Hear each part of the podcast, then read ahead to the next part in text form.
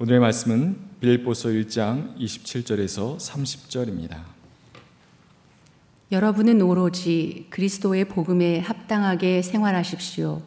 그리하여 내가 가서 여러분을 만나든지 떠나 있든지 여러분이 한 정신으로 굳게 서서 한 마음으로 복음의 신앙을 위하여 함께 싸우며 또한 어떤 일에서도 대적하는 자들을 두려워하지 않는다는 소식이 나에게 들려오기를 바랍니다. 이것이 그들에게는 멸망의 징조이고 여러분에게는 구원의 징조입니다. 이것은 하나님께서 하시는 일입니다. 하나님께서는 여러분에게 그리스도를 위한 특권, 즉 그리스도를 믿는 것뿐만 아니라 또한 그리스도를 위하여 고난을 받는 특권도 주셨습니다. 여러분은 내가 하는 것과 똑같은 투쟁을 벌이고 있습니다. 여러분은 내가 그렇게 하는 것을 보았으며 내가 그렇게 하는 것을 지금 소문으로 듣습니다. 이는 하나님의 말씀입니다. 참 좋으신 우리 주님의 은총과 평강이 교회 여러분 모두와 함께 하시기를 빕니다. 지난 한 주간 동안도 하나님께서 우리를 지키시고 또 우리가 낙심될 때마다 새로운 생기를 불어 넣어주셨습니다. 그러므로 우리는 하나님의 은혜에 감사하고 또 영광을 돌리지 않을 수가 없습니다. 답답하고 심란한 일이 없는 것은 아니지만 그럼에도 불구하고 그 속에서 살게 하시고 주님의 영광을 노래하게 하시는 주님께 무한한 감사를 드리지 않을 수가 없습니다.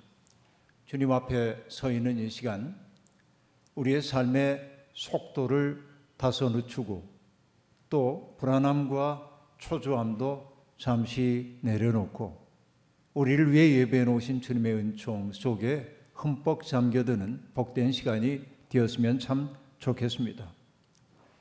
바울 사도는 감옥에 갇혀 있으면서도 빌립보 교인들에게 편지를 썼습니다. 빌립보서를 흔히 기쁨의 서신이라고 말하는데 내가 가장 평안하고 행복할 때 쓴 편지이기 때문이 아니라 어찌 보면 가장 곤고한 생의 상황 속에서 썼음에도 불구하고 그 서신이 기쁨으로 가득 차 있었다는 사실은 오늘 우리에게 암시하는 바가 아주 많이 있습니다. 감옥이라고 하는 격절의 공간 속에 있으면서도 그는 마음이 조금도 위축되지 않았습니다. 오히려 바깥에 자유인으로 머물고 있는 사람들을 염려하고 그들의 믿음이 흔들리지 않을까 걱정하는 편지를 보내고 있는 것입니다. 감옥 생활이라는 게 얼마나 불편하고 또 힘들고 또 불안한 일인지 모르지요. 그럼에도 불구하고 그는 흔들리지 않았습니다. 그 흔들리지 않음에 근거는 무엇일까요? 저는 바울 사도의 고백 속에 그 근거가 있다고 생각합니다. 나에게는 사는 것이 그리스도이니 죽는 것도 유익함이라 하는 그 말 한마디 말이죠. 그리스도를 위하여 나는 죽을 수도 있다. 그것도 유익하다라는 확신이 입술만의 고백이 아니라 그의 내면 깊은 곳에 인박혀 있었기 때문에 그는 그 고통스러운 상황 속에서도 조금도 흔들리지 않았다 하는 얘기입니다.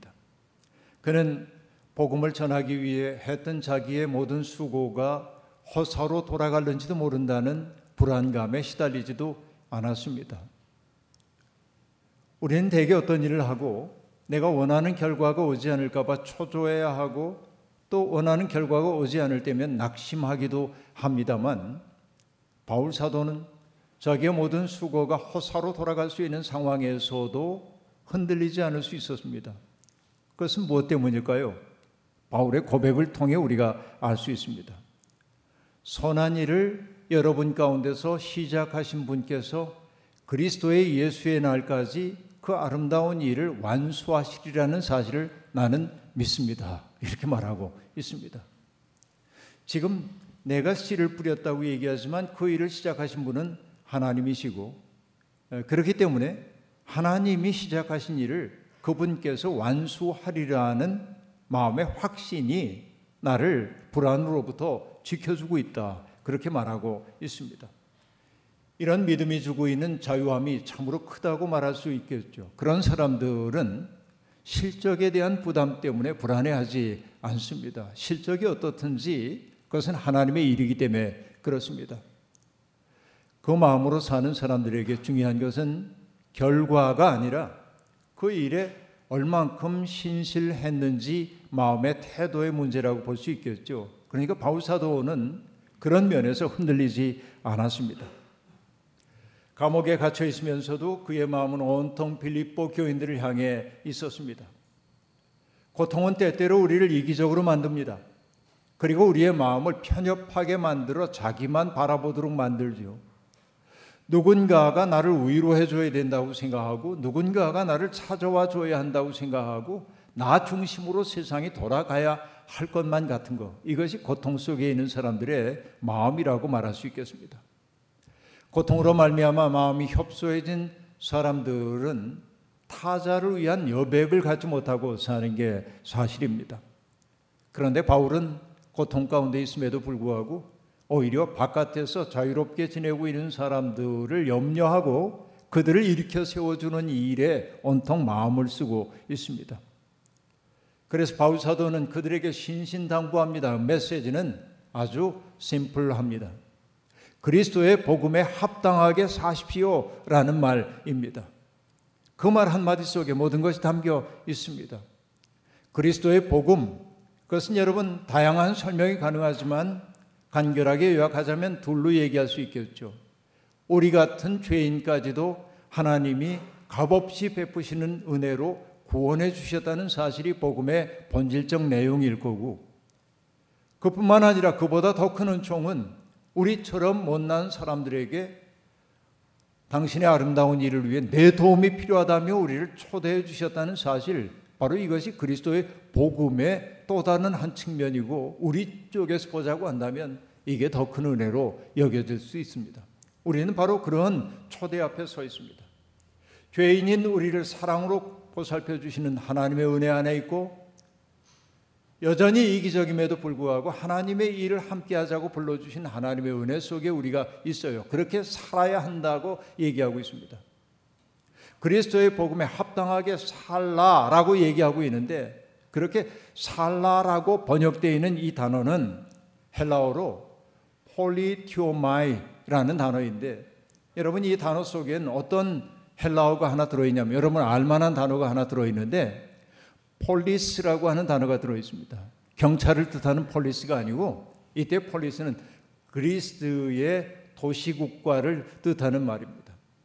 그러니까 폴리티오마이라고 하는 말은 어떤 뜻이냐면, 폴리스에 속한 사람들이 자기가 속해 있는 그 도시국가에 대해서 권리도 행사할 수 있지만은 그 시민으로 살아가기 위해 당연히 짊어져야 할 의무가 있다는 말일 거고, 그러니까 이 말을 갖다가 지금 바울 사도가 쓰고 있는 까닭은 어떤 데 있습니까? 우리가 그리스도에게 속한 사람, 하나님의 백성이라고 한다면 하나님의 백성답게 책임적인 삶을 살아야 한다라는 말이 바로 그 얘기입니다. 그리스도의 복음에 합당하게 산다라고 하는 것은 그리스도의 대의를 위하여 내가 때때로 희생하기도 하고 책임을 지는 사람이 되기도 해야 한다 하는 말씀입니다.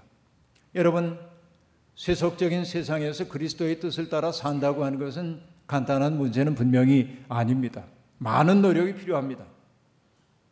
때때로 많은 달콤한 유혹에 맞서야 하고, 때로는 내가 하고 싶어하는 일들을 포기해야 할 수도 있습니다.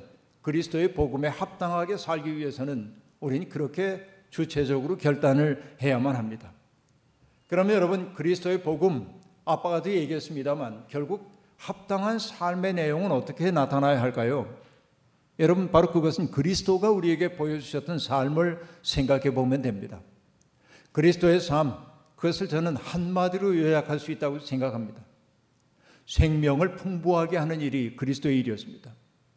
질병에 고통당하고 있는 사람에게 주님이 질병을 고쳐주신 것도 생명을 풍부화하게 만드는 일이었고, 귀신 들린 사람에게서 귀신을 내쫓고 그가 온전한 자기 삶을 누리도록 하는 것도 생명을 풍부하게 하는 일이었고, 세상에 짓눌려 자꾸만 축소되어 가고 있던 사람들을 만나서 그들이 얼마나 소중한 존재인지를 일깨워주고 그들 속에 생기를 불어넣는 것도 생명을 풍부하게 하는 일이라고 보면, 그리스도가 그러하셨던 것처럼 우리 또한 그렇게 사는 게 마땅하다, 바로 그게 그리스도의 복음에 합당한 삶이다, 이렇게 얘기할 수 있겠습니다. 저마다 사람들은 자기 상처를 보듬어 안고 살기에 분주합니다. 세상에 상처 없는 사람은 아무도 없습니다. 행복해 보이는 사람도 가만히 보면 고통을 겪고 있는 경우가 제법 많이 있습니다. 근데 세상에는 그 상처 때문에 사람들을 고문하는 사람들이 있죠. 주변 사람들을 괴롭히는 사람이 있습니다. 그러나 자기의 상처를 통하여 다른 사람의 상처를 바라보면서 함께 아파해주는 사람도 있습니다. 여러분은 어느 쪽에 속한다고 말할 수 있을까요? 여러분, 우리는 바로 상처를 입은 주체임에도 불구하고 다른 사람의 생명을 풍부하게 하라는 주님의 초청 앞에 서 있는 겁니다. 바로 이것이 그리스도의 복음에 합당하게 사는 삶일 겁니다. 그런데 여러분, 그 일은 쉽지 않아요. 힘들어요. 손해보는 것처럼 느껴져요. 그 때문에 하나님께서는 우리에게 동료를 허락하여 주셨습니다. 하나님은 동료를 주시는 분입니다. 위험에 처해 있을 때 내게 위험을 경고해 주기도 하고, 때때로 나를 위험 속에서 건지기 위해 위험을 무릅쓰기도 하는 동료들, 내가 지쳐 쓰러질 때면 다가와 일으켜주는 동료들, 때때로 내가 의기소침할 때 내 속에 생기를 불어넣어주는 동료들이 있어 우리는 그 그리스도의 복음에 합당한 삶을 살 수 있는 겁니다. 그 동료를 이름하여 뭐라고 하냐면 교회. 교회는 바로 그 동료됨이에요. 교회는 건물이 아니에요. 수백억 들여 지은 건물이 교회가 아니라 그리스도의 합당한 삶을 살기 위해 애쓰는 사람들이 서로에 되어주는 동료됨, 이것이 교회의 본질이라 하는 이야기입니다. 교회는 그런 의미에서 유기체입니다. 바울 사도는 빌립보 교인들을 격려하며 이렇게 말하지요. 한 마음으로 복음의 신앙을 위하여 함께 싸우며 또한 어떤 일에서도 대적하는 자들을 두려워하지 않는다는 소식이 나에게 들려오기를 바랍니다 라고 말합니다. 바울이 빌립보 교인들에게 요구하고 있는 것은 영혼이 평안한 사람이 아니라, 무골호인처럼 사는 사람이 아니라, 그리스도의 뜻대로 싸우기 위해 세상과 맞설 줄 아는 용기 있는 사람들입니다. 나 홀로 서 있으면 넘어질 수밖에 없기 때문에 하나님은 동료를 주셨고, 동료들은 한 마음이 되어서 서로를 굳게 세워줘야 합니다. 바울은 바로 그것을 요구하고 있는 겁니다. 두려움 없이 십자가를 향해 나아갈 수 있도록 우리를 부추기고 격려하는 사람들, 바로 그들이 하나님 나라에 속한 사람이라고 말합니다. 이상하게 요즘은 많이 안 부르고 있는데요, 저는 연구자들이 그런 연구를 해봤으면 좋겠는데, 시대마다 사람들에게 자주 불려지는 찬송가가 있습니다. 60년대에 많이 불려졌던 찬송, 70년대, 80년대, 90년대, 2000년대 불려지는 찬송이 달라요. 시대가 변하기 때문에, 사람들에게 다가오는 도전이 다르기 때문에 그렇다고 볼 수 있는데, 70년대, 80년대 그 뜨거웠던 시절을 살면서 우리가 즐겨 불렀던 찬송가 가운데 하나가 떠올랐어요. 십자가 군병되어서 예수를 따를 때 무서워하는 마음으로 주 모른 채 할까, 무성도 피를 흘리며 큰 싸움하는데 나 어찌 편히 누워서 상받기 바랄까. 이 죄악 많은 세상의 수많은 원수들 날 유혹하고 해치나 내 주만 따르리. 그렇죠? 후렴을 생략했습니다만 찬송가 353장입니다. 예수를 따라 산다는 삶은 세상의 물결에 속절없이 밀려가는 삶이 아니라, 우리를 삼키려 하는 그 거센 파도에도 불구하고 두 눈 부릅뜨고 그리스도의 뜻을 따라 싸우며 사는 삶이라고 말할 수 있겠습니다.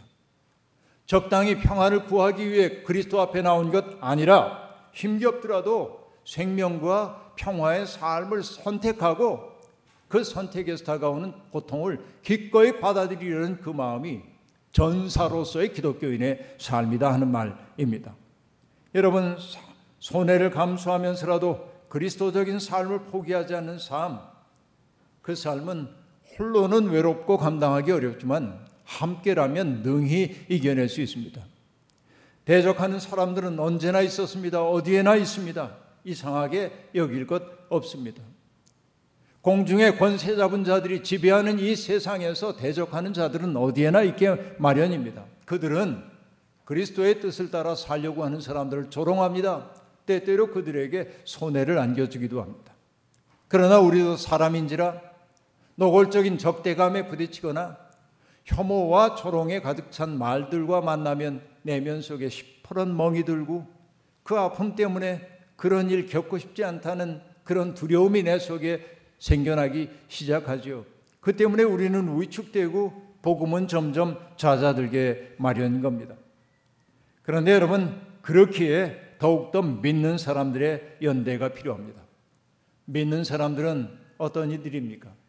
하나님이 우리의 삶 속에서 어떻게 역사하셨는지를 일깨워주는 사람, 그 기억을 떠올리게 해주는 사람들이 믿음의 사람들입니다.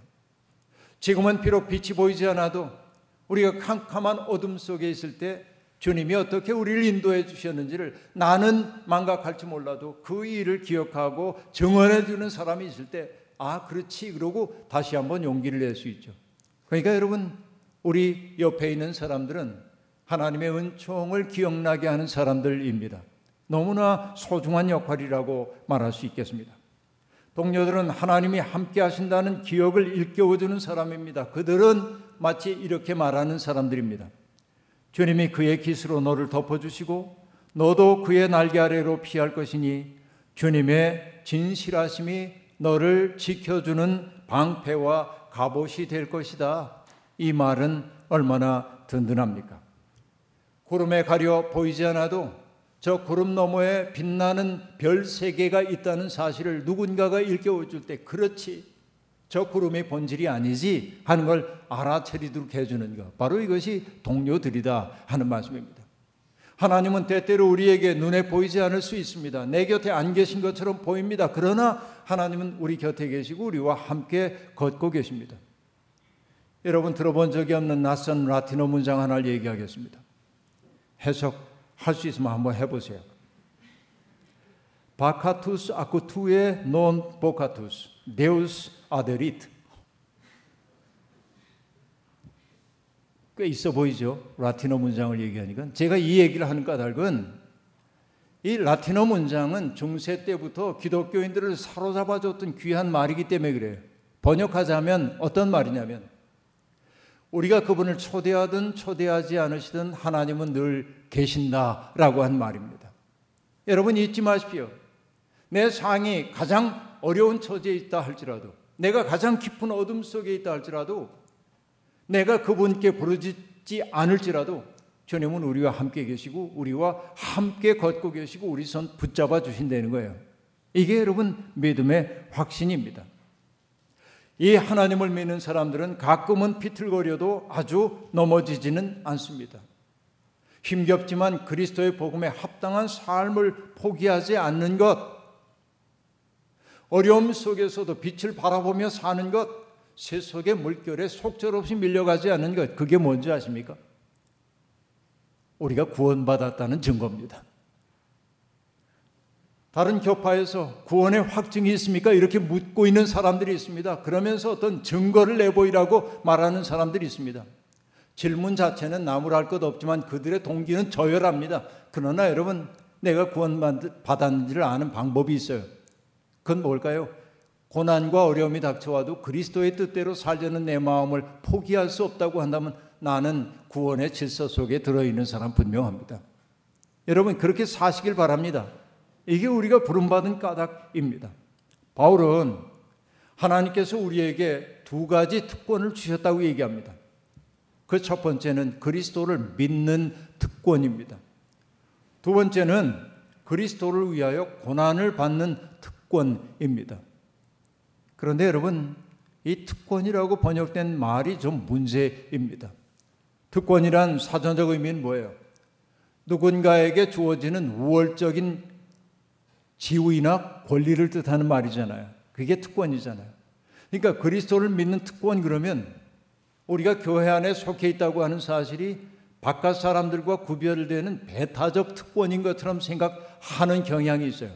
이거는 여러분 바른 해석이라고 말할 수가 없습니다. 여기에 특권이라고 번역된 단어 하리조마이라고 하는 헬라어는 사실은 특권이란 말보다는 누구에게 호감을 사다, 누구에게 혜택을 받다라는 뜻입니다. 이 단어는 주로 용서, 구원, 은혜라고 하는 말과 결합되어 나타납니다. 내가 용서받을 만한 자격이 없는데도 주께서 우리에게 호의를 베푸셨어요. 이게 하리조마이에요. 그러니까 내가 용서받을 수 없는 존재인데 용서받고, 구원받을 만한 자격이 없는데도 우리에게 구원을 주시고, 은혜받기에 적합하지 않은 사람인데 하나님이 호의를 가지고 우리를 그렇게 대해 주신 것이에요. 이것입니다. 우리는 그런 은혜 속에 있다는 겁니다. 그런데 그런 은혜는 더 나아가면 어떤 은혜입니까? 그리스도를 위하여 고난을 받는 은혜의 자리까지 갈 수 있다는 것입니다. 종종 하는 얘기입니다마는 회당에 끌려갔던 사도들이 매를 맞고 다시는 그 이름으로 말하지 말라는 말을 듣고 나왔을 때 사도들이 서로에게 했던 말 있죠. 그 이름을 위하여 고난받기에 합당한 자로 여기심을 기뻐했다라고 말합니다. 바로 이것이 고난당하는 특권입니다. 그것이 왜 특권 혹은 감사해야 할 일이냐면, 나는 이 세상에 떠밀려가는 존재가 아니고 그리스도의 바람에 따라 움직이는 사람임이 나 스스로 발견했기 때문에 그런 겁니다. 여러분, 이 특권이 우리에게 있는지요? 그런 마음이 우리 속에 있는지요? 믿는 것도 은혜이지만은 그리스도 뜻대로 살다가 겪는 고난도 마다하지 않는 것이 더 깊은 은혜입니다. 물론 고난은 누구에게나 쓰라립니다. 하지만 그 고난이 의미가 있다고 느낄 때 고난은 오히려 유익한 것이 됩니다. 내가 누군가를 사랑한다면 그 사랑하는 일을 위해 하는 수고가 기쁨이 되죠. 내가 누군가를 사랑한다고 말하면서도 그를 위해 조금 더 희생할 마음이 없다든지 그를 위해 수고할 마음이 없다고 한다면 사랑 고백이 진실한가를 돌아봐야 합니다. 우리가 정말로 예수님을 사랑하고 하나님을 사랑한다고 한다면 사랑하는 그분을 위하여 어려움을 겪는 것을 기꺼워할 수 있어야 하지요. 이게 우리의 믿음의 시금석이라고 이야기할 수 있겠습니다. 그리스도의 뜻을 따라 살다가 겪는 고난을 기꺼워하는 것, 어쩌면 그것이 우리가 하늘에 속한 시민임을 보여주는, 입증하는 자료인지도 모르겠습니다. 바울은 빌립보 교인들도 자기가 하는 것과 똑같은 싸움을 벌이고 있다고 말합니다. 그들의 신앙생활에 대한 일종의 격려입니다. 신앙생활은 일종의 투쟁입니다. 세속적인 질서가 지배하고 있는 세상 한복판에서 그리스도인으로 산다는 것은 여간 어려운 일이 아닙니다. 그 때문에 기독교인들 가운데는 자기가 속한 삶의 자리, 직장이나 이런 곳에서 자기의 신앙적 정체성을 드러내지 않는 경우가 많이 있습니다. 왜냐하면 그거 드러내는 순간 누군가가 나를 물어뜯을지 모른다는 두려움이 있기 때문에 그렇습니다. 많은 사람들은 믿는다고 고백하면서도 세속의 질서에 동화된 채 살아갑니다. 양심의 괴로움을 느끼기도 하는 게 사실입니다. 그러나 마음엔 늘 불편함이 있죠. 그래서 저는 얘기합니다. 현대인들은 모두 질병 속에 있다라고 말하는데요. 어떤 의미에서 그럽니까? 여러분, 질병을 뜻하는 영어 단어가 있는데요. disease라고 말하고 있는데, disease라고 하는 이 단어는 빼앗다, 박탈하다, 아삭하다 그런 뜻의 접두사인 this라고 하는 말과 홀가분함 혹은 그 편안함을 뜻하는 is라고 하는 단어가 결합되어 있습니다. 그러니까 어떤 뜻입니까? disease라고 하는 말은 내 마음속에 홀가분함을 빼앗아가는 어떤 일이에요. 내 마음속에 편안함을 빼앗아가 불편하게 만드는 것이에요. 이게 질병이랍니다. 질병, 바로 그런 게 정말 질병이라고 한다면 우리들 안식을 누리지 못하는 우리들도 모두 질병 속에 있다고 말해야겠죠. 여러분, 코로나19가 기저질환자들에게 위험하던데, 여러분 우리 모두 기저질환자들입니다. 평안함이 없어요. 우리 속에 안식이 없기 때문에 그렇다고 말할 수 있어요. 안식을 누리지 못하는 까닭은 대개 바깥에 있습니다. 적대적인 시선과 말에 자꾸만 부딪히다 보면 우리 가슴에 멍이 들고요, 또 세상이 우리에게 끊임없이 실적을 요구하고 있기 때문에 할당량을 채우거나 실적을 만들어내기 위해 동분서주하다 보니까 내 마음속에 홀가분함이 없어요. 평안함이 없어요. 그뿐만이 아닙니다. 살아남기 위해 치열하게 경쟁해야 하는 게 우리의 현실이기도 합니다. 이러니 우리 고달프지요. 고립되어 살지 않는 한 타인들과 더불어 살아갈 수밖에 없고, 내 마음에 맞지 않는 타자들과 함께 지내야 하는 것은 스트레스입니다. 내가 스트레스 받지 않기 위해서는 그들과의 관계를 차단해야 하는데, 고립된 섬에 살지 않는 한 타자 없이 사는 일은 불가능합니다. 그러면 어떻게 해야 합니까? 내 마음에 맞지 않는 타자들을 내 생의 일부로 받아들이고 그들과 공존하는 방법을 찾아가야만 합니다. 바꿀 수 없는 것이라면 받아들여야 돼, 내 삶으로. 이게 지혜입니다. 그러나 우리가 바꿀 수 있는 것이 있다면 바꿔야 됩니다. 뭘 바꿀 수 있을까요? 똑같은 현실을 바라보는 우리의 시선과 태도는 바꿀 수 있습니다. 제가 좋아하는 이탈리아 작가인 프리모 레비라고 하는 사람이 나치의 아우슈비츠 수용소 경험을 담아 썼던 책, 이것이 인간인가라고 하는 책에서 그는 수용소란 인간을 짐승으로 전락시키는 거대한 장치라면서 그는 이렇게 이야기하고 있습니다.